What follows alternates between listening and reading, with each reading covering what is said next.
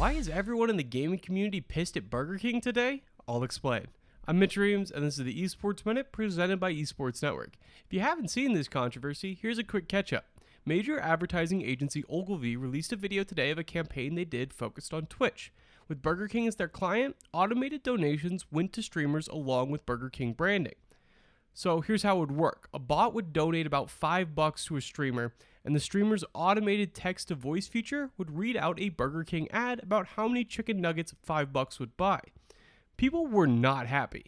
Not only is this type of ad against Twitch's terms of service, it might also be an FTC violation, as ads have to be disclosed to the audience.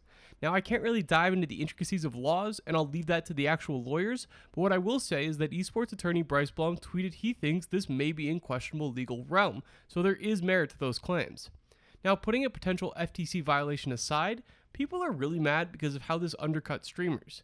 Many streamers struggle to get brands on board as official sponsors, especially the streamers that Burger King targeted here. These are not Ninjas and Dr. Lupos. These are some smaller channels. Now here's a major brand abusing a feature on their streams for a super cheap ad and sort of undercutting them out of their own process on their own channel. And that cheapness is really the other issue. $5 is nothing. Like, when you think about an ad campaign that a company like Burger King gives an agency like Ogilvy, we're talking six figures at the least. Many probably in the seven figures. They're giving out $5 to individual streamers. That's what a random viewer in the stream is paying for Prime. It just doesn't match up to how much money they have. Even if Burger King gave out $5 to 200 or 1,000 streamers, that's still nothing in the grand scheme of one of these campaigns. We've seen other companies skirt FTC regs with regards to Twitch as well. Cash App hands out thousands of dollars of gifted subs and will often sit on top of a streamer's list of biggest donations. Now, again, putting the FTC aside, the biggest difference here is simply the cash.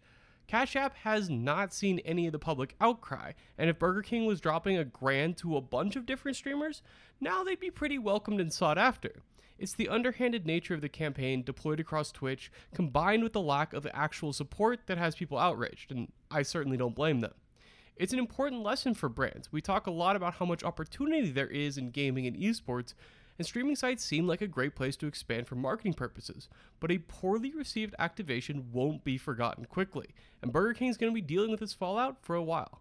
That's it for this episode of the Esports Minute. If you're looking for more esports content, and especially if you're a Call of Duty fan, I've recently recorded two sides of the first round champs matchup between the Minnesota RØKKR and the New York Subliners.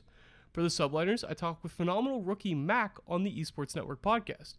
And for the RØKKR, I talk with Brett Diamond, the COO of Wise Venture Esports, the backers of the RØKKR, about the organization's biggest match to date. I held off on recording until the match was over, and it was the Subliners who took the first round dubs. The RØKKR will head down to the loser's bracket, and Mac Subliners will move to the second round matchup against the Chicago Huntsmen. As always, I'll be back tomorrow with the biggest esports story of the day in just a few minutes.